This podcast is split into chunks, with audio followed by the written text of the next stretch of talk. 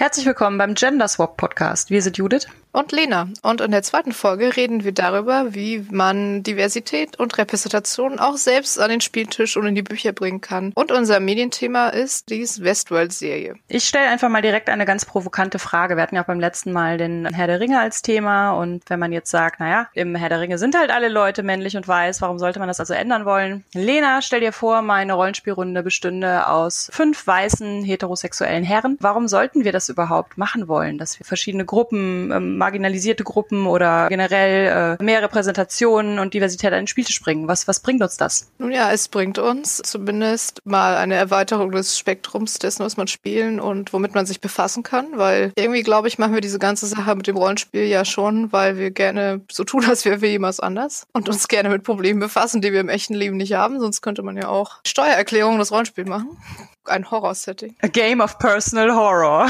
Richtig. Und außerdem finde ich, auch wenn man nicht selber davon betroffen ist, sich nicht so gut repräsentiert zu sehen im Rollenspiel, kann man ja trotzdem auch darüber nachdenken, wie viele Personen spricht mein Rollenspiel, was ich spiele, was ich gut finde, was ich vielleicht selber vertreibe, eigentlich an. Könnte ich noch mehr Spieler haben, noch mehr Mitspieler, noch mehr Spielleiter, mehr Käufer, mehr äh, Leute auf Conventions, äh, wenn ich noch mehr Repräsentation reinbringe? Das ist ja durchaus nicht nur eine Frage des, wir machen das jetzt, weil wir alles so gute Menschen sind, sondern es hat sich ja zum Beispiel, wie wir das in der letzten Folge hatten, bei Dungeons Dragons auch gezeigt, dass die Verkäufe nach oben gehen, wenn man andere Zielgruppen mit ins Boot holt. Ich finde auch, das Ganze hat quasi zwei Dimensionen. Das ist einmal diese Ingame-Dimension. Das heißt ja immer, im Prinzip haben wir alle, ähm, alle Geschichten schon mal erzählt. Alle Geschichten wurden in den letzten, was weiß ich, 5000 Jahren schon mal erzählt. Es gibt überhaupt nichts Neues mehr. Und warum sollten wir überhaupt noch neue Geschichten erzählen? Wir könnten auch einfach immer nur die alten wiederholen. Dagegen steht immer die These, dass äh, wir, seit es halt quasi den Buchdruck gibt, immer nur eine sehr einseitige Facette des menschlichen Geschichtenerzählens hören, nämlich die europazentrierte Version. So Enedi Okorafor sagt auch immer, das wäre ihr absolutes Hassthema, wenn Leute sagen würden, ähm, alle Geschichten sind schon mal erzählt worden, weil sie ist nigerianischer Abstammung und sagt, die Geschichten, die äh, in meiner Kultur erzählt werden, die sind so eben noch nicht in Europa oder Amerika erzählt worden. Und ich habe schon noch was zu sagen, was ihr vielleicht noch nicht kennt. Und ich finde, wenn wir interessante Geschichten im Rollenspiel erzählen wollen und nicht immer nur dasselbe, dann ähm, bleibt das überhaupt nicht aus, dass wir uns auch anderen Kulturen mal zuwenden und anderen menschlichen Konstellationen oder zwischenmenschlichen Sachen. Und ja, da kann jeder irgendwie noch in-game von profitieren, denke ich, von mehr Diversität. Und äh, Outgame ist es genau wie du sagst. Wir sind eine im Moment ziemlich homogene Masse von Rollenspielern. Wir sind alle mittleren Alters. Wir sind zu sehr großen Teilen weiß und wir sind auch immer noch mehr Männer als Frauen in dieser Community und das alles ist ja nichts, was uns irgendwie angeboren ist, dass wie, weil wir jetzt halt, was weiß ich, weiß und deutsch sind, dass wir mit Rollenspielen mehr anfangen können als ein ähm, türkischstämmiger Jugendlicher. Das ist einfach, dass ich denke, auch der türkischstämmige Jugendliche sich nicht wiederfindet in der Art, wie Rollenspiel im Moment so ist und dass es vielleicht auch einfach in, in seiner Peer nicht so äh, interessant ist und nicht, nicht gespielt wird und da kann man natürlich auch ein bisschen dran arbeiten. Natürlich muss jetzt nicht jeder äh, Rollenspiel machen. Es muss auch nicht jeder Fantasy oder Science Fiction gut finden, aber man kann sich schon mal fragen, warum ist das eigentlich so, dass auch die Zielgruppe irgendwie sehr einseitig ist. Ich finde auch, wenn man mal in die USA guckt, ich finde, die USA sind mit vielen Sachen uns halt dann doch also immer noch ein bisschen voraus mit vielen Trends. Und ich finde, in den USA gibt es im Moment sehr viele, sehr interessante neue Strömungen und Geschichtenerzähler und ja auch von Frauen gestaltete Rollenspiele oder halt ja einfach andere Kulturen, die ins Rollenspiel reinkommen. Ich hoffe, dass das bei uns auch passiert. Ja, das wäre auf jeden Fall wünschenswert. Es macht die Vielfalt ja auch einfach größer, weil wir so als Europäer, Mitteleuropäer, Deutsche mit so dem üblichen Nerd-Hintergrund äh, haben einfach, glaube ich, nicht das Wissen, um zum Beispiel zu sagen, wow, ich schreibe jetzt mal ein kleines Story-Game über Nigeria oder wie es ist, als, als Kind von türkischen Einwanderereltern aufzuwachsen, um es bei dem Beispiel zu bleiben. Ich finde es halt immer, man sollte sich da nicht unbedingt dran versuchen, wenn man keine Ahnung davon hat. Das ist dann das nächste. Und ich glaube, viele Leute kommen auch gar nicht auf die Idee, das zu thematisieren. Ja, ich finde, es ist schwierig. Äh, ich kann das total nachvollziehen, zu sagen, wenn man keine Ahnung davon hat, sollte man es besser nicht machen. Und ich finde auch, das war jetzt natürlich auch ein Beispiel, das würde ich mir jetzt tatsächlich nicht zutrauen. Ich habe keine Ahnung, wie es ist, als Kind von türkischstämmigen Einwanderern aufzuwachsen. Aber ähm, ich finde, da wir im Moment halt sehr wenige in der Rollenspiel-Community an, an Schreibern haben, die ähm, einfach einen äh, Background aus einer anderen Kultur haben. Es ist so ein bisschen zweischneidig, weil einerseits will man natürlich nicht, sobald der äh, erste, was weiß ich, Nigeria-stämmige Mensch auftaucht, ihm sagen, hey, mach ein Rollenspiel über Nigeria, weil vielleicht will der was mit Rittern und Burgfräulein machen und dann darf der das auch. Und äh, andererseits ist es natürlich auch so, dass wir trotzdem, auch wenn wir vielleicht den Background nicht haben, es zumindest ein bisschen ins Rollenspiel mit einbringen wollen würden, so damit es so ein bisschen sich selber reproduziert. Also wenn wir immer nur über das schreiben, was wir tatsächlich selber kennengelernt haben, dann kann es natürlich sein, dass, dass das einfach immer alles dasselbe bleibt und das Rad sich also weiterdreht. Tun wir halt auch eh nicht, ne? Also ich meine, wir schreiben ja auch über Zauber und wir schreiben über Kampftaktiken, obwohl wir alle keine mittelalterlichen Krieger sind und wir schreiben über Drachen erschlagen. Also das sind ja auch so Sachen, da haben wir keine Ahnung von und tun es trotzdem. Ganz ehrlich, wenn man sich ja irgendwie Tage, Stunden und Monate lang in äh, mittelalterliche Kriegsführung einarbeitet, dann kann man sich halt vielleicht irgendwie auch mal die Zeit nehmen, sich in eine andere Kultur einzuarbeiten, wenn man die gut präsentieren möchte. Genau, es ist natürlich immer noch so, dass, äh, finde ich, wenn das jetzt ein, ein Own-Voice-Autor oder eine Own-Voice-Autorin ist, ist die natürlich zu ziehen. Ich finde auch, äh, die Verlage, auch bei Romanen, können halt ruhig mehr in die Richtung tun und Autoren fördern, die halt tatsächlich aus der LGBTQA-Plus-Community kommen oder nicht aus Deutschland kommen oder so. Aber das ist ja nochmal was ganz anderes. Also die Förderung durch Verlage oder das Entdecken neuer Talente ist natürlich immer sowas äh, unwägbar. Da haben wir auch nicht direkt Einfluss drauf. Aber wir reden jetzt mal über die Sachen, auf die wir Einfluss haben. Wir haben uns nämlich überlegt, sehr schön, wenn wir viel darüber reden, was man alles besser machen könnte, so theoretisch gesehen, aber vielleicht reden wir mal darüber, was man tun kann. So ganz konkret. So ganz konkret, auch wenn man nur Spieler ist, Spielerin ist oder einfach eine Gruppe hat oder auf Conventions geht oder eine Convention veranstaltet und so weiter, damit das hier nicht ganz so theoretisch wird und vielleicht auch ein paar Ansätze gibt, dass es auch nicht ein Vollzeitjob ist. Und wir dachten, wir fangen mal ganz unten an sozusagen, also bei dem wenigsten Einfluss, den man sozusagen auf die Branche haben kann, indem man einfach Spielerin ist. Und noch nicht mal Spielleiterin ist, die ja noch mehr Einfluss auf die Gruppe hat, sondern einfach gerne als Spielerin in einer Rollenspielrunde teilnimmt. Was kann man also machen? Man kann natürlich das an den Tisch bringen, was man selber, also was einem selber wichtig ist. Ich finde auch, diese Seite des Hobbys ist auf jeden Fall auch immer irgendwie politisch, zumindest ein bisschen. Man hat in der Hand, was man spielt und jeder hat in der Hand, was er spielt und deswegen ist auch alles, was man spielt, im Prinzip auch so eine kleine politische Aussage im Privaten. Das heißt jetzt nicht immer, dass man äh, ständig aufpassen muss, was, was man spielt oder was man sagt, aber ich finde, etwas zu spielen oder nicht zu spielen ist äh, an sich schon eine Aussage. Das heißt, wenn man das Spiel irgendwie in eine bestimmte Richtung sich entwickeln sehen möchte, wenn man was im Spiel repräsentiert sehen möchte, dann kann man das auf jeden Fall einfach mal selber an den Tisch bringen. Und ich muss sagen, da hat sich so mein Bild auch ein bisschen gewandelt. Also ich habe jetzt öfter schon mal gesagt, ja, okay, alle anderen Charaktere in der Gruppe sind jetzt halt irgendwie schon wieder männlich und weiß, weil er hat sich so ergeben. Dann hätte ich jetzt zwar auch noch ein, also ich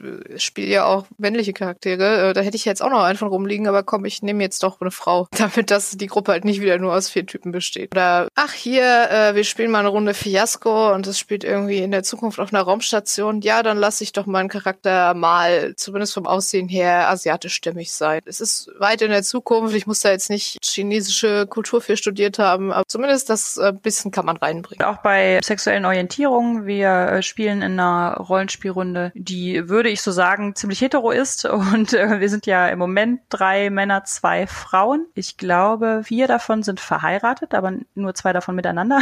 Und ähm, einer ist halt in einer festen Beziehung. Und wir hatten vor kurzem auch so ein ähm, lockeres Gespräch, bevor wir die nächste Story angefangen haben, so was wir uns von der Kampagne so versprechen. Und einer meiner Freunde sagte dann so ziemlich aus dem Nichts, wir spielen eigentlich auch ziemlich selten schwule Charaktere. Ich weiß gar nicht genau warum. Ich hätte früher auch immer gesagt, oh, nee, das will ich nicht im Rollenspiel, aber mittlerweile denke ich so, naja, das ist halt so eine Seite, die haben wir irgendwie noch gar nicht so richtig drin. Und äh, ich überlege im Moment, ob ich das nicht mal häufiger einbaue. Das war nicht, nachdem wir irgendwelche politischen Diskussionen geführt haben oder äh, sonst irgendwas, sondern es kam einfach so aus ihm heraus, dass das doch eine einfach ein zusätzlicher Aspekt des Spiels sein könnte, den er bisher noch nie ausgelotet hat und wo man halt mal hingehen könnte. Ja, super. Ich meine, dafür ist der Rollenspiel auch irgendwie da. Was äh, dann auch in die Richtung geht, finde ich, ist halt auch als Spieler hat man ja in der Gruppe, zumindest sollte das so sein, ein Mitspracherecht, was man denn so spielt. Äh, und da kann man natürlich auch mal sagen, hey, äh, wir haben jetzt einen Termin, da können wir die Kampagne nicht weiterspielen, weil ein Spieler fehlt. Lass uns doch mal dieses Spiel spielen. Also halt irgendein Spiel, von dem man vielleicht gehört hat, was man interessant findet, was vielleicht auch so ein bisschen in die Richtung geht, dass es so ein, man sagt ja Message Game ist, also quasi ein Spiel, was dafür da ist, dass man im Spiel so ein bisschen Sozialexperiment macht, wie halt zum Beispiel Night Witches oder Kagematsu oder Bluebeard's Bride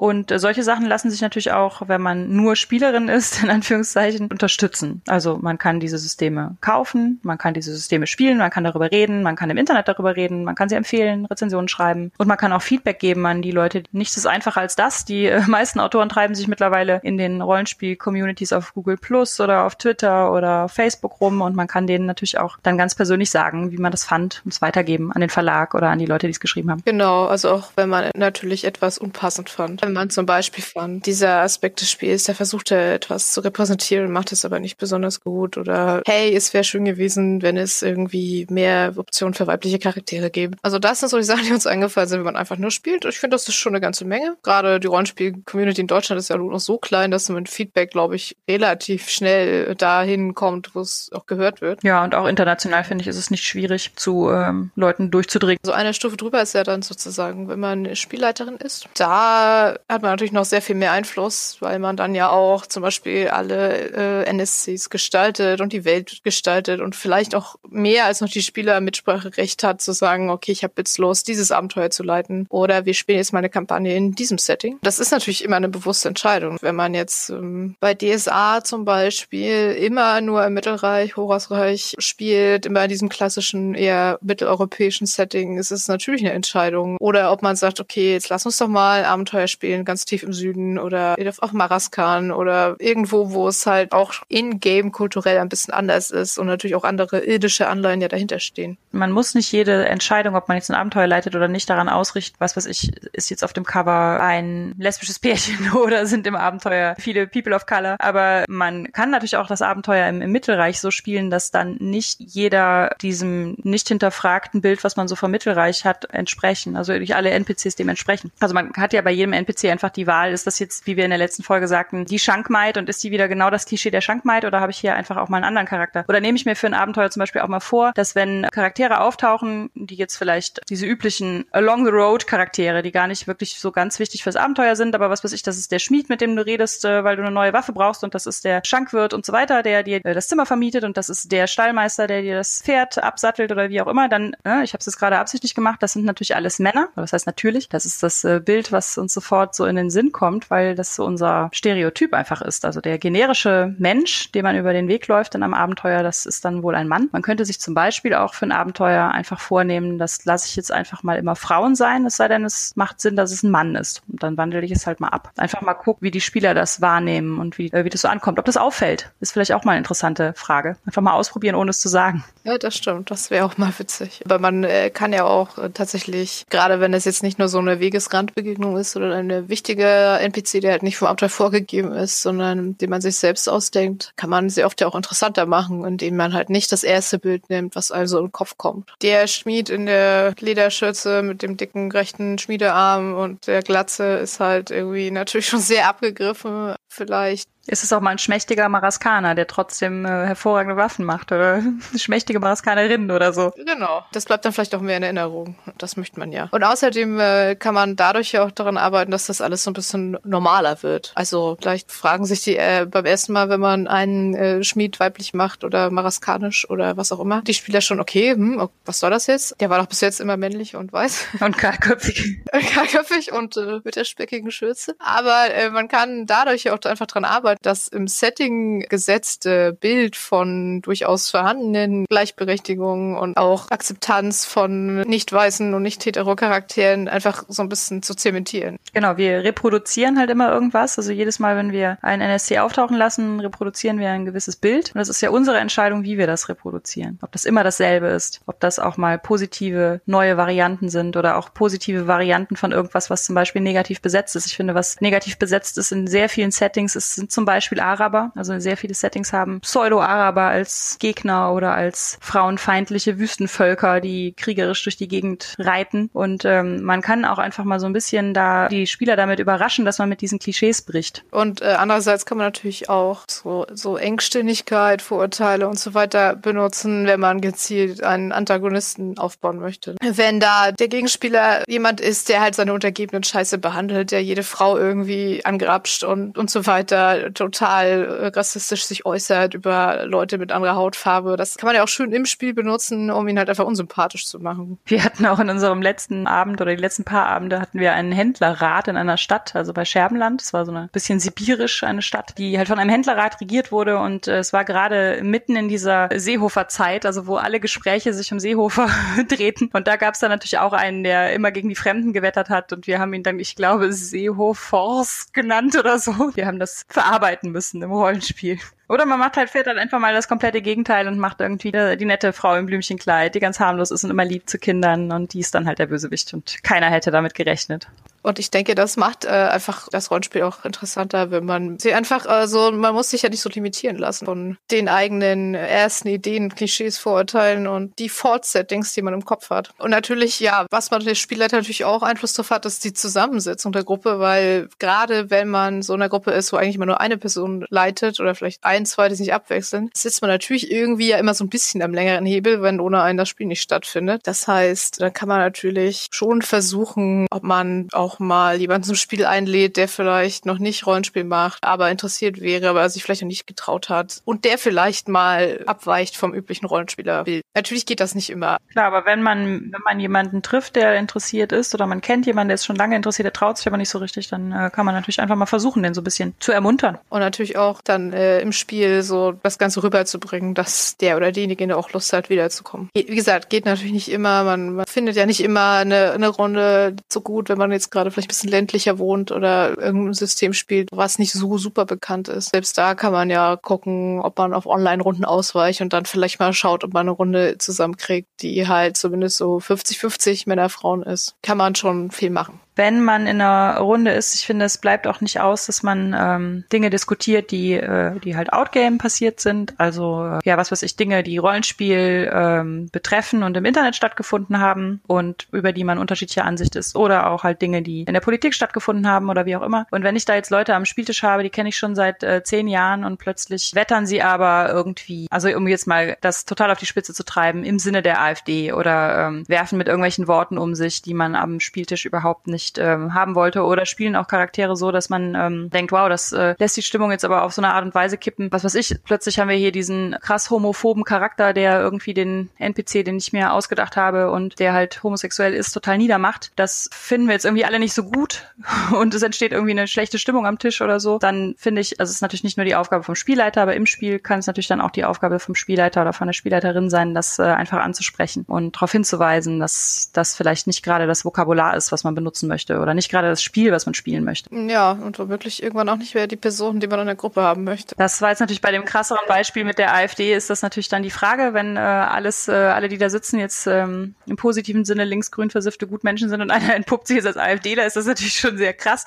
Aber es gibt natürlich auch ähm, geringere Konflikte, die man dann vielleicht einfach mal auf den Tisch bringen kann und mal diskutieren müsste. Viele Leute haben sich auch viele Dinge einfach auch noch nicht so klar gemacht oder hatten damit auch beruflich noch nicht viel zu tun und all sowas. Nee, also ich finde es dann halt auch wichtig, dass man nicht sofort, wenn einer mal daneben greift und vielleicht irgendwie einen Witz macht, der nicht so ganz okay ist oder irgendeinen Spruch bringt, der irgendwie so ein bisschen naja ist, dass man dann gleich so auf sie losgeht und sie niedermacht oder so. Sondern dass man vielleicht mal sagt, vielleicht auch nicht vor der ganzen Runde, sag mal, du findest du wirklich, dass irgendwie Schwule nicht heiraten dürfen oder warum hat dein Charakter da irgendwie vorhin so einen Spruch gebracht, so Hype-Out-Game? Wie ist denn das? Also, weil viel wird ja auch dumm dahergesagt und gerade, der ist ja voll schwul als Beleidigung ist leider ja immer noch ganz viel drin bei Leuten und ich glaube, die wenigsten äh, sind total homophobe Arschgesichter, sondern es ist ihnen einfach nicht klar, dass es vielleicht nicht mehr so angebracht ist, das als Beleidigung zu benutzen. Oder ein anderes Wort ist halt sowas, was, was sich auf Menschen mit Behinderung bezieht. Also ich will solche Wörter jetzt gar nicht unbedingt im Podcast sagen, aber ähm, auch da kann man ja mal hellhörig werden.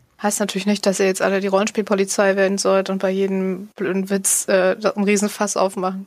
Nein, das äh, heißt es auf keinen Fall. Es ist einfach nur so, was es ist. Und in alltäglichen Sprachgebrauch sind noch so ein paar Sachen drin, wo man dann teilweise denkt, naja gut, vielleicht nimmt man die auch mal raus, so auf Dauer. Ich kann euch auf jeden Fall sagen, wenn man anfängt, auf sowas zu achten, dann ist es überall und jeden Tag fällt es einem wieder auf. Ja, es gibt dann auch keinen Urlaub mehr von. Nein, es ist leider eine Einbahnstraße. Wenn man einmal drauf achtet, kann man es leider ganz schwer aufblenden. Aber gut, da muss man halt immer noch so ein bisschen unterscheiden zwischen, der meint das wirklich so und ich kenne den, der meint das nicht so. Das ist jetzt einfach nur ein blöder Spruch. Es bezieht sich schon auch eigentlich auch auf Spieler, der letzte Punkt. Punkt. Ist, ich finde das auch immer so ein bisschen unfair, ist auf die Spielleitung abzuwälzen, solche Probleme anzusprechen. Das nochmal äh, dazu gesagt, weil wir waren jetzt ja bei Spielleitung, aber ich springe hier wild hin und her. Genau, das war's so für den Spieltisch. Das ist, glaube ich, schon das meiste, was uns dazu eingefallen ist. Der nächste Punkt, den wir jetzt noch hatten, ist irgendwie, glaube ich, sehr speziell, weil es gibt, glaube ich, nicht so viele Leute in Deutschland, die Rollenspiel-Conventions selber veranstalten und gleichzeitig diesen Podcast hören. Aber alle dreieinhalb von euch, die da vielleicht jetzt zuhören, da kann man natürlich auch gucken, was man macht, wenn man eine Convention äh, veranstaltet und möchte, dass da sich alle wohlfühlen und vielleicht auch Leute kommen, die sich sonst da nicht hingetraut haben. Und eine Sache, die uns da eingefallen ist, die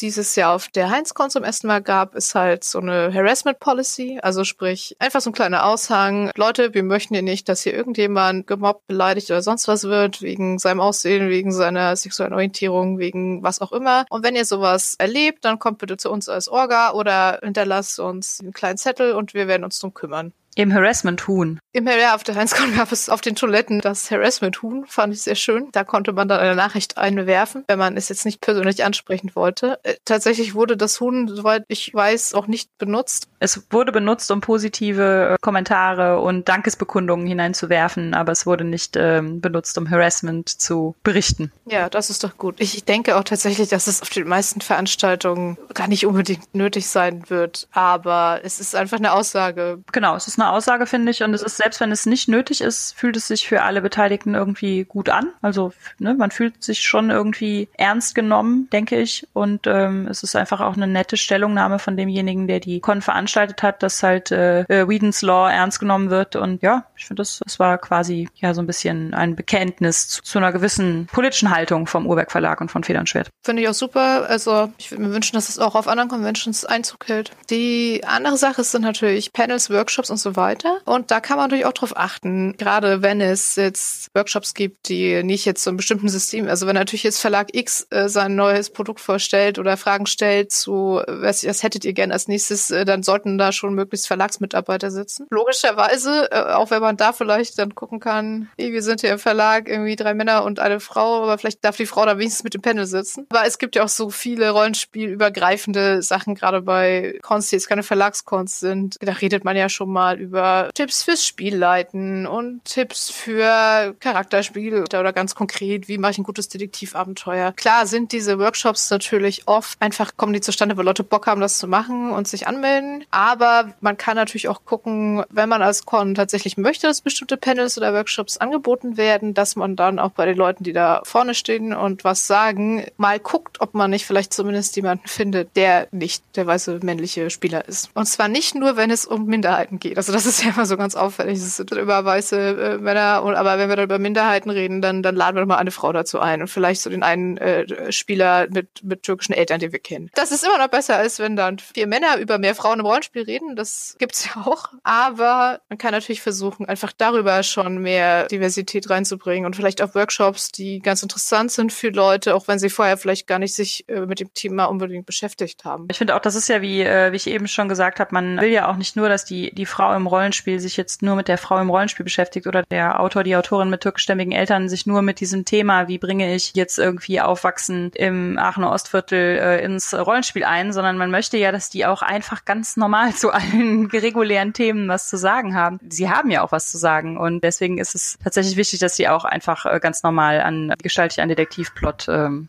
Dingen mitarbeiten können. Einen habe ich noch zum Thema Con und zwar an die Leute, die sich vielleicht nicht getraut haben, selber mal was anzubieten, äh, obwohl die Vielzahl der Workshops immer so von denselben Leuten stammen. Also wenn ihr der Meinung seid, ihr habt vielleicht was zu sagen und ein Thema, wo man gut einen Workshop zu machen könnte, dann macht es doch einfach und traut euch. Auch wenn ihr vielleicht jetzt noch nicht äh, 700 Jahre Rollenspiel macht und davon 400 leitet. Man kann ja einfach versuchen, selber zu überlegen, ob man was Spannendes zu sagen hat und das dann auch umsetzen und äh, dann selber was einbringen. Auch wenn es natürlich erstmal gruselig ist, sich vor 20 Leute zu stellen einen Workshop zu halten. Und ich als jemand, der immer denkt vorher, oh mein Gott, die werden mich auseinandernehmen. Sie haben mich noch nie auseinandergenommen. Also sie werden auch euch nicht auseinandernehmen. Es ist grundsätzlich immer alles sehr nett. Also nicht nur in der Rollenspiel-Community, sondern eigentlich überall, wo wir mal irgendwie Vorträge, Lesungen, was auch immer, selbst vor äh, pubertierenden Jugendlichen. Eigentlich ist, äh, sind alle immer ganz froh, wenn jemand vorne steht und was Interessantes erzählt. Das heißt, es wird euch keiner in der Luft zerfetzen. Traut euch einfach. Okay, dann kommen wir als nächstes zum Thema, wenn man denn selber schreibt, aber halt auch redaktionell tätig ist, Verlagsarbeit macht und so weiter. Und zwar, wenn man sich dabei in Settings bewegt, die es schon gibt. Also wenn man zum Beispiel für Splittermund schreibt, für DSA, für irgendwas, was es halt schon ein halbwegs abgestecktes Umfeld hat und man da nicht einfach machen kann, was man möchte. Auch da kann man ja versuchen, im Rahmen dieser Möglichkeiten ein bisschen Diversität reinzubringen. Dann fangen wir doch einfach mal damit an, was ist, wenn du ein Schreiberling für ein, ein Setting bist. Dann hast du ja wahrscheinlich, wenn du Roman schreibst, bist du so dein eigener Boss, musst das natürlich mit dem, dem Verlag absprechen. Und bei einem Abenteuer oder einer Spielhilfe hast du wahrscheinlich noch andere Schreibende, die mit dir zusammen daran arbeiten und noch einen Redakteur, der das Ganze äh, betreut und alle äh, koordiniert. Und ich finde, was immer ganz gut ist, ist also sich selber noch mal so ein bisschen zu hinterfragen, was man sich jetzt gerade, gerade beim, wenn man jetzt einfach anfängt und man hat eine Story-Idee, die irgendwo hingeht und man hat einen gewissen Cast an Charakteren, dann kann man da einfach auch noch mal konkreter drauf gucken und äh, sich fragen, ist das so schon hunderttausendmal da gewesen? Habe ich da irgendwie was Neues drin? Ist das alles so in Stein gemeißelt, dass äh, die Geschlechterverteilung genauso ist? Oder muss die äh, Liebesgeschichte jetzt auf jeden Fall heterosexuell sein? Oder kann ich da einfach noch hier und da einfach so kleine Stellschrauben drehen, um das Ganze noch mal ein bisschen interessanter zu machen? Und zwar also durchaus auch was so Hintergrundgeschichten angeht. Also Hintergrund nicht wie äh, Setting-Hintergrund, sondern wie äh, Leute, die man im Hintergrund sieht. Gerade in Romanen kann man ja auch, wenn man beschreibt, wie da die Menschen in der Stadt ihren Alltag nachgehen, kann man das ja auch äh, ein bisschen nutzen, um sowas einzubringen. Einfach, um zu zeigen, hey, das ist in diesem Setting ganz normal, dass da gerade zwei Männer am äh, Marktplatz äh, Händchen halten. Oder auch, dass man einfach auch selber diese Stereotypen vermeidet. Wir hatten jetzt schon ein paar Mal die hübsche Bardame, dass man halt beim Schreiben sowas äh, schreibt wie, und die männlichen Charaktere in ihrer Gruppe werden jetzt sicherlich äh, der hübschen Bardame hinterher schauen, sondern dass man ähm, halt einfach sich mal bewusst macht, es sind nicht nur Männer, die Frauen hinterher schauen und nicht jedes weibliche Wesen auf der Welt äh, ruft die gleiche Reaktion bei diesen hervor. Und die Bardame muss auch nicht weiblich sein. Und vielleicht ist sie auch, keine Ahnung, mal ein bisschen dicker. Kann auch schon mal sein.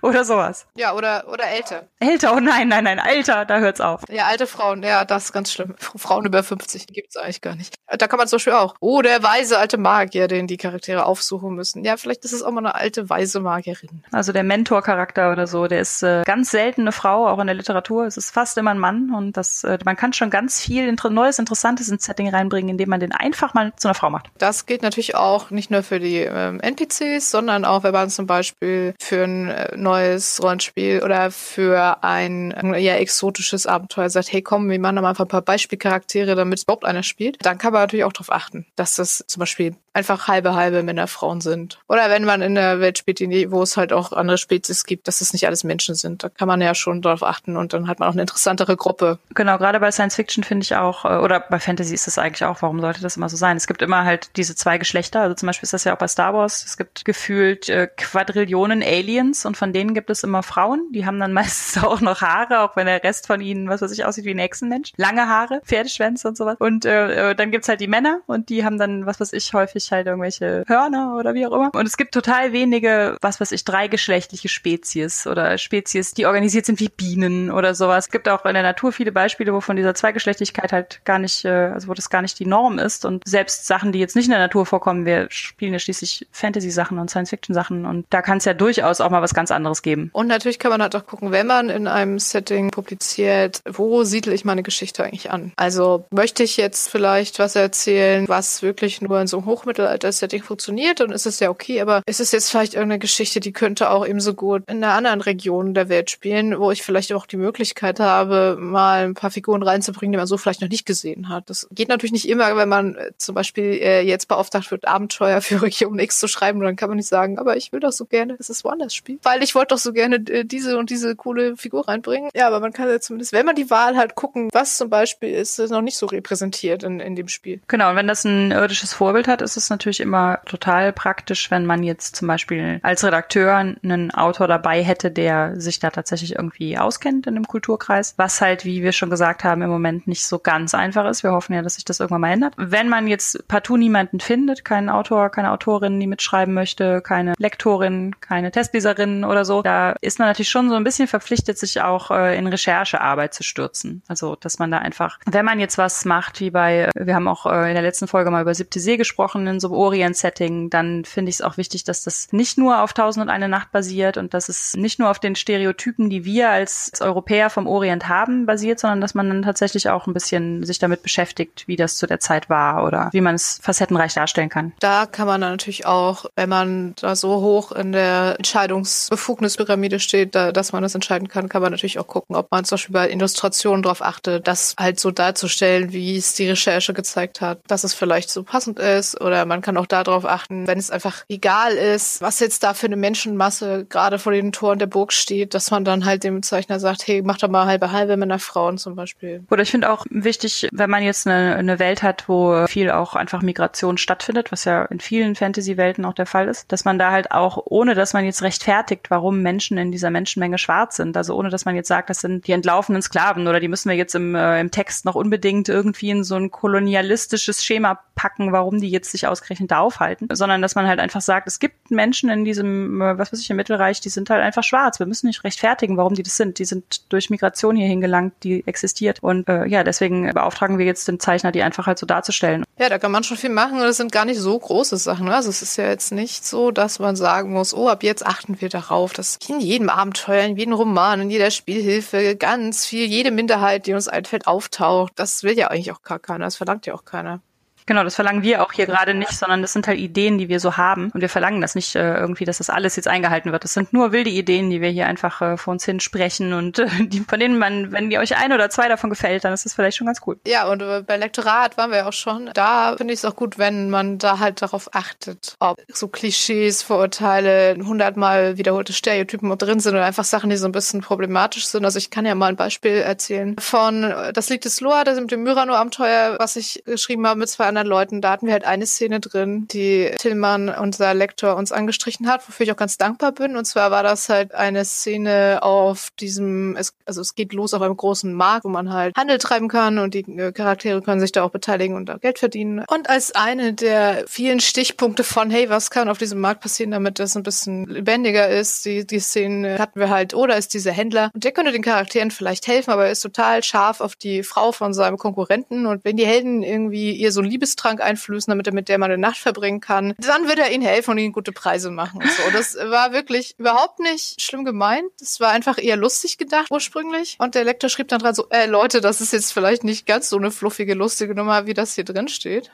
Man denkt da oft selber nicht dran. Das ist normal ich, ich habe die Szene äh, hundertmal beim drüberlesen so total okay gefunden. Dann haben wir es abgeschickt, dann kam das zurück und hab ich gedacht, oh ja. Dann denkt man natürlich, wie, wie hat mir das entgehen, ne? wie, wie konnte mir das entgehen? Aber es entgeht einem halt. Es ist halt so. Wir sind ja alle nur Menschen. Richtig. Und wir haben es dann auch nicht komplett rausgenommen tatsächlich, sondern wir haben halt da so ein bisschen das moralische Dilemma draus gemacht. Also wenn das ja irgendwie eine Spielgruppe noch machen wollte, konnten, konnten sie es auch noch tun. Aber wir haben halt reingeschrieben, ihr macht diesen Vorschlag und was die Helden draus machen. Genau, wie das die Charaktere finden, äh, das ist dann ihr Problem. Und es war natürlich, also es war jetzt auch keine plotrelevante Szene, es war einer von 20 Vorschlägen aus Szenen auf dem Markt. Deswegen ist es, glaube ich, auch so durchgerutscht. Also da war ich dann schon sehr dankbar, dass das Lektorat da so gründlich war. Und das ist ja, glaube ich, auch noch so ein Thema, was vermutlich auch wieder eigentlich eine eigene Folge füllen könnte, aber man macht Fehler. Man macht Sachen, die sind irgendwie nicht so richtig durchdacht und nicht so richtig okay und die sind irgendwie vielleicht beleidigend und klischeehaft für Leute und man hat es einfach nicht gewusst und das passiert. Was ich da halt noch wichtig finde, wenn man selber schreibt und es äh, tritt jemand an einen heran und sagt, äh, das finde ich nicht so toll, also wie jetzt bei euch der Lektor das gemacht hat, dass man dann halt, also man hat den Impuls, ich kenne das von mir selber, dass man das rechtfertigt und sagt, aber es ist ja nicht so gemeint und was willst du mir überhaupt, dass man so Beißreflex hat und ich glaube, das Wichtigste in, in Bezug auf, wie arbeite ich halt mit Repräsentation und all sowas ist, wir sind alle nicht perfekt, wir leben, also wie die meisten von uns Rollenspielern leben in einem sehr weiß geprägten Umfeld unser ganzes Leben lang. Es ist normal, dass dass wir da Fehler machen und die beste Möglichkeit darauf zu reagieren ist zu sagen, oh, da habe ich noch gar nicht drüber nachgedacht, danke für den Hinweis. Aber das muss man lernen, das muss ich selber auch noch lernen. Mein erster Impuls ist auch immer zu sagen, was? Nein, natürlich ist das richtig so und ich habe da Quatsch. Ist natürlich auch logisch, ne? wenn man so viel Herzblut und Mühe reingesteckt hat und lange dran gesessen hat, das vielleicht irgendwie ganz toll fand. Aber ja, im Prinzip ist so, den Leuten zuhören, die es selber betrifft, ist halt wichtig. Und nicht denken, ja, ja, ich habe da ganz viel drüber gelesen, ich weiß schon, wie das ist. Okay, und jetzt als letzten Punkt, äh, da kannst du jetzt, glaube ich, mehr sagen und ich so eher nicht so viel, aber wenn man Settings selber gestaltet, das habt ihr ja bei Eis und Dampf gemacht und bei Scherbenland. Sag doch mal, habt ihr da drauf geachtet? Wir haben uns bei beiden Settings oder beziehungsweise bei, bei ähm, Eis und Dampf war es nicht so eine große Diskussion, weil wir wollten da ja außer der Eiszeit, die herrscht, relativ nah am 19. Jahrhundert bleiben. Das ist es ähnlich wie bei Space 1889, dass wir uns gedacht haben, Frauen sind da nicht gleichberechtigt. Wir wollten allerdings, wie wir ja auch in der letzten Folge besprochen haben, zahlreiche Möglichkeiten lassen, wie man eine Frau in dem Setting spielen kann, auch ohne jetzt ständig irgendwie blöde Sprüche abzukriegen oder diskriminiert zu werden. Deswegen haben wir da auch keinen Mechanismus oder so drin. Wir haben äh, von den sieben Archetypen, die im Buch sind, sind vier Frauen und drei Männer, weil wir halt auch gedacht haben, gut, dieses zentrale Europa, was wir da beschreiben, was im Griff der Eiszeit liegt, ist ähm, von Männern geprägt, aber Frauen fangen gerade an, halt für Wahlrecht zu streiten oder dafür, dass sie zu Universitäten gehen dürfen. Und sowas, das finde ich als Thema auch immer noch wahnsinnig interessant. Das war ja im Prinzip so dieser First Wave Feminism, der ja darauf ausgerichtet war, dass Frauen einfach so am öffentlichen Leben teilnehmen dürfen, wie, wie Männer das dürfen. Und das macht irgendwie auch einen wichtigen Teil von Eis und Dampf aus. Wir haben aber auch gesagt, links und rechts und oben und unten von Europa, von Mitteleuropa befinden sich natürlich auch noch andere Kulturen und die handeln es halt grundsätzlich äh, möglicherweise anders. Also nicht alle davon sind auch so stark beschrieben. Manche kriegen nur ein paar Sätze, die sind dann, dass ja auch ein Fate-Setting ist, frei ausgestaltbar durch die Leute, die das gerne spielen wollen. Das heißt zum Beispiel die ähm, afrikanischen Völker, die ja nicht kolonialisiert worden sind, äh, da gibt es eine Archetypin im, im Grundbuch, die man spielen kann. Ähm, die haben halt auch nochmal eine ganz andere Kultur. Oder halt die Friesen, die ja noch separat vom restlichen Deutschen Reich leben. Bei denen herrscht auch Gleichberechtigung. Das heißt, wir haben uns so gedacht, wir machen einfach Bereiche der Welt, da gibt es Gleichberechtigung und andere Bereiche der Welt, da sind Frauen benachteiligt und dann wird das Ganze auch, also dadurch, dass es ja Luftschiffhandel gibt und sowas, ist das auch eine relativ bunte Welt, die schon irgendwie frei befahrbar ist mit dem Luftschiff. Also es gibt Möglichkeiten, überall unterwegs zu sein und viele verschiedene Kulturen auch einzubauen. Ich finde das auch sehr interessant. 19. Jahrhundert bietet einfach auch irdisch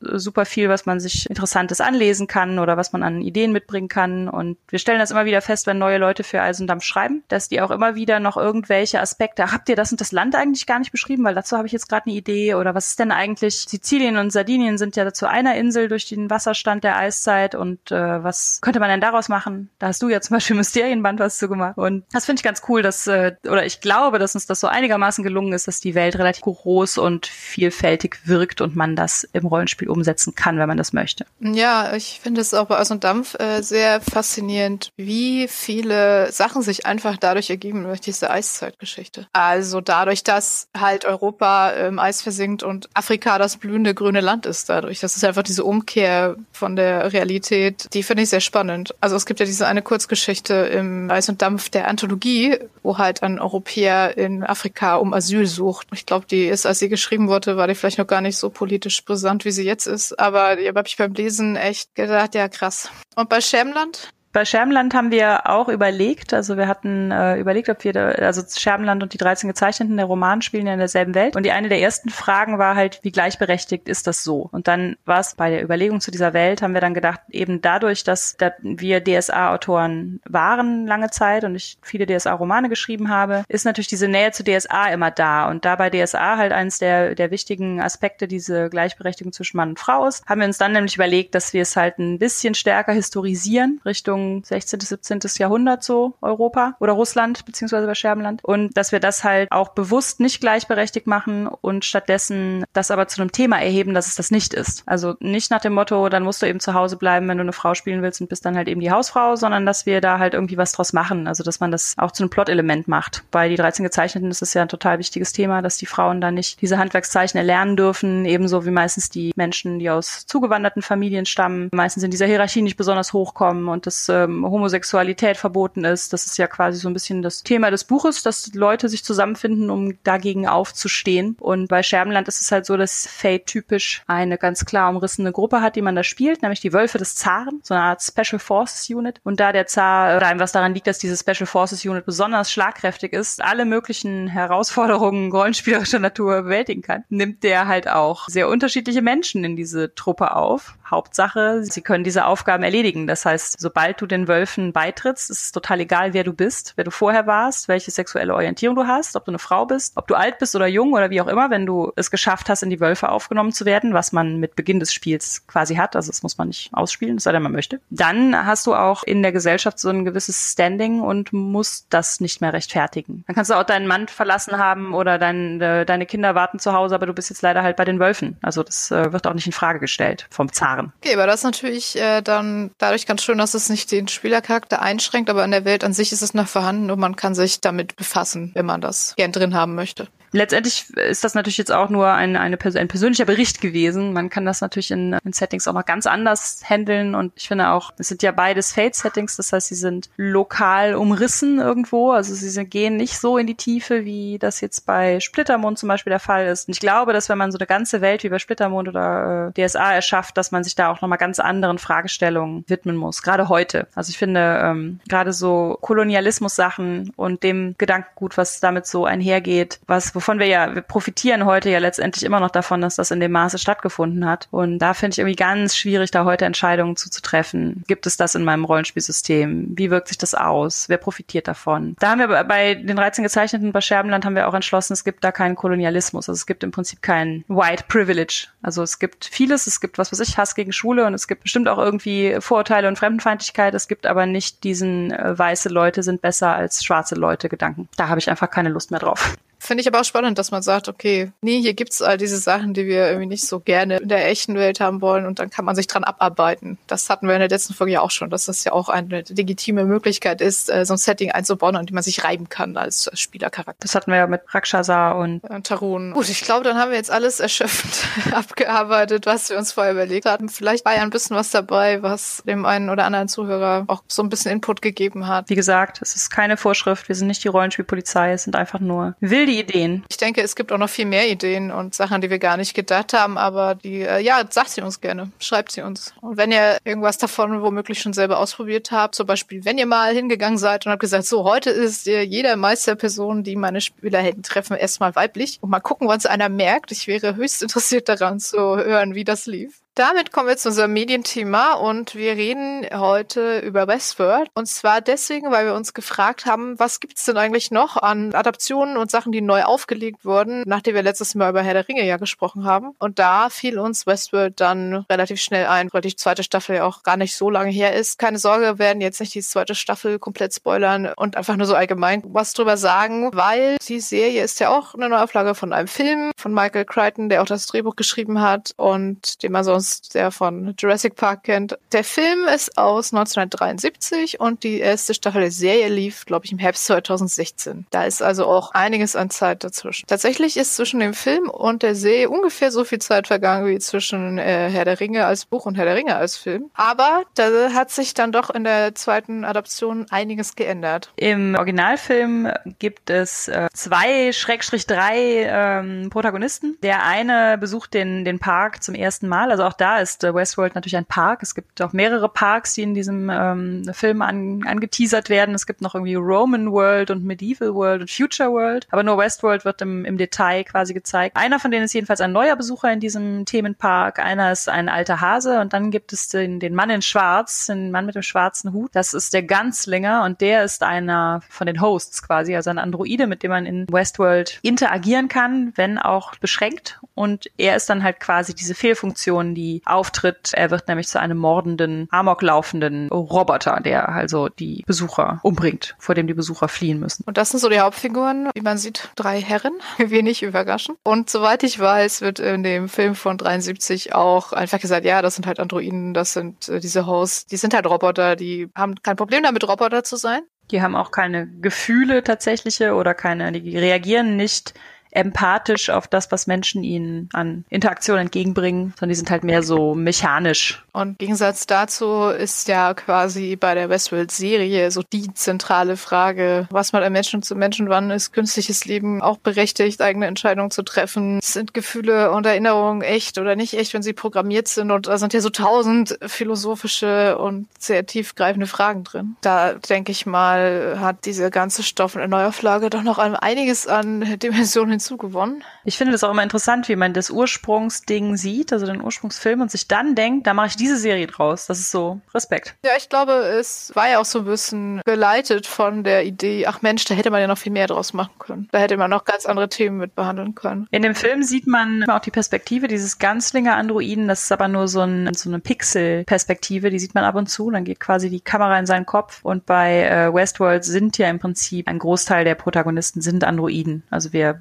blicken auf diese Welt durch die Gefühlswelt dieser Hosts und durch das, was sie erlebt haben und ihre Erinnerungen und ihre Entscheidungen. Da muss man natürlich auch sehen, dass 73 ja noch nicht damit zu rechnen war, dass so die Forschung künstlicher Intelligenz und Roboterbau und so weiter so dermaßen irgendwann in eine Richtung geht, wo man denkt, okay, da könnte man vermutlich wirklich so ein Westworld mitbauen. War ja 73 vermutlich noch nicht abzusehen und deswegen ist da sicherlich diese pixelige Sicht. Hat man halt damals gedacht, ja, das wäre schon krass, wenn so ein Roboter das könnte. Ja, Frauen kommen in dem Film auch vor als Sexroboter und das ist auch genau das, was ich jetzt gesagt habe. Also die Frauen sind halt so Sexbotter in Saloons und äh, dienen dann den männlichen Menschen, die diesen Park besuchen und haben dann da jetzt auch nichts zu melden im Prinzip. Das sind halt Sexpuppen. Während bei Westworld der Serie ja sehr viele der Protagonisten, sowohl menschliche als auch Haus, sind ja Frauen und auch nicht nur weiße Frauen, sondern es ist ja wirklich sehr große Diversität drin im Cast. Also auch die Männer sind ja nicht alle weiß. Und da sieht man doch, dass man von so einer Vorlage ein ganzes Stück sich entfernen kann. Natürlich, klar, es ist ein Unterschied, ob man jetzt mehr oder weniger die Geschichte eins zu eins nachverfilmt, wie es jetzt beim Herr der Ringe ist, oder ob man eher sagt, okay, interessantes Thema, da machen wir jetzt noch viel mehr draus, wie es jetzt bei der Serie ist, im Vergleich zum Film. Aber ich finde es schon interessant, äh, dass das vielleicht auch so ein bisschen den Zeitgeist einfängt. Ja, ich finde auch,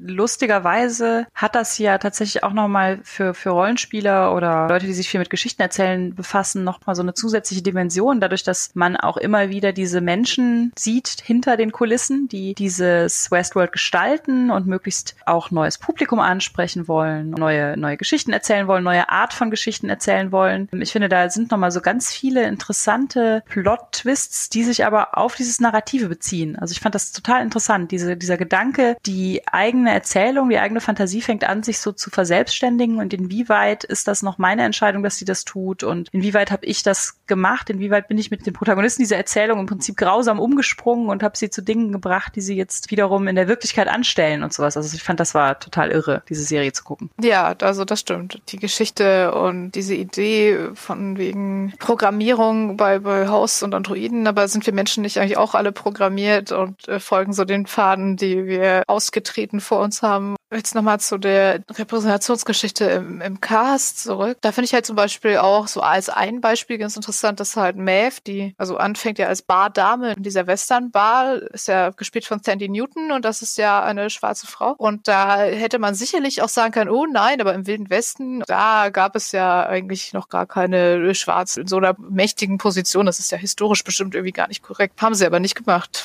was ich ja sehr gut finde. Sie haben äh, generell, äh, das ist auch wieder so ein Beispiel dafür, dass das Setting selber im Prinzip kein gleichberechtigtes Setting ist, dass aber trotzdem Rollen so eingebaut sind, dass das nicht ständig in Frage gestellt wird. Hat die jetzt wirklich diese Macht oder ja, ist das wirklich historisch so? Zum Beispiel die, der Charakter der Dolores, die ja so ein, ja, so ein Rancher-Mädchen ist im Prinzip, also die die Tochter von so einem Ranchbesitzer ist und die so ganz klassisch dieses, ich gehe mit dem langen Kleid in die Stadt und da fällt mir dann eine Dose runter und ein hübscher Cowboy hebt mir die auf und ich verliebe mich und lalala. Die kriegt ja auch nochmal so eine ganz krasse Rolle in dieser Serie. Ich es gar nicht zu sehr, ne, für Leute, die die erste Staffel noch nicht gesehen haben. Da fängt man auf jeden Fall mit dem Klischee oder der Stereotype dieses Mädchens oder dieser jungen Frau an, die so das Leben lebt, was man sich so vorstellt im Wilden Westen für eine weiße junge Frau. Und ähm, dann bricht die Serie da einfach ein, einmal komplett über alle Fahrbahnen mit aus. Und was ich auch mal gut finde, es gibt halt auch weibliche äh, Antagonisten, beziehungsweise weibliche Figuren, die einfach nicht gut sind. Das ist ja leider sehr oft so, dass irgendwie, wenn dann mal eine Frau vorkommt, dann ist sie eher in so einer netten Rolle. Und da ist ja so gerade gerade was diese Westworld Park äh, Chefetage angeht. Die äh, Charlotte die von Tessa Thompson gespielt wird, die ist ja so oberstes Management und sie ist einfach so die knallharte, berechnende, fiese Geschäftsfrau. Es gibt auch in der zweiten Staffel eine Diskussion zwischen der, dem Charakter von Tessa Thompson und noch einem anderen weiblichen Charakter und die führen eigentlich so einen relativ stereotypen Dialog in dieser Szene. Also so ein bisschen so der Haare-Bösewicht, der sagt, du warst mir übrigens immer schon zu moralisch und du bist nicht mehr auf Kurs und sowas. Also sowas, was ich so als Dialog schon häufiger gehört habe. Aber ich glaube, als ich das gesehen habe, habe ich gedacht, das ist vielleicht das erste Mal, dass ich diesen Dialog zwischen zwei Frauen höre. Ich denke, letztendlich kann man jetzt über die Serie nicht mehr so viel sagen, weil man gar nicht spoilern möchte. Aber auf jeden Fall fand ich es ein gelungenes Beispiel für eine Adaption, die, naja, modern wirkt im besten Sinne, dass sie halt sowohl als Erzählstruktur als auch tiefergehende Thematiken als auch Besetzung einfach viel nach vorne gebracht hat, viel richtig macht.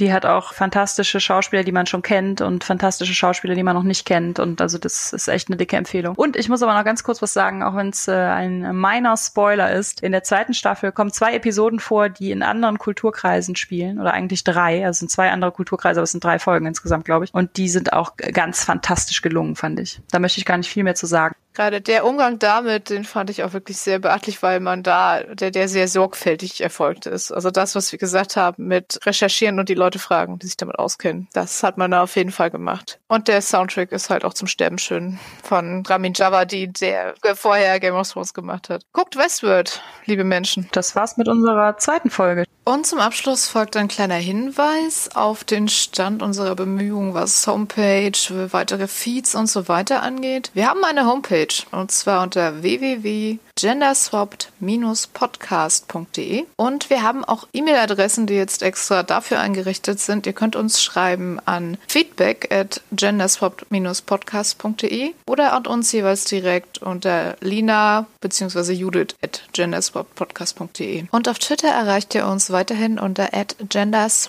genderswapped. Leider haben wir es noch nicht geschafft, einen iTunes-Feed zu erzeugen. Das liegt daran, dass Apple lange Zeit Probleme hatte, neue Podcasts zu registrieren. Diese Hürde haben wir jetzt genommen. Er ist jetzt in der Prüfung, der Podcast. Wie wir leider erfahren haben, kann das lange dauern, bis zu drei Wochen oder mehreren Monaten. Wir hoffen, dass für die Zwischenzeit die bisherigen Feeds und der neue über unsere Homepage ausreichend sind und danken euch auf jeden Fall schon mal für das Feedback zur letzten Folge. Freuen uns auf mehr Feedback. Danken euch fürs Zuhören und sagen bis zum nächsten Mal. Genau, macht's gut. Tschüss.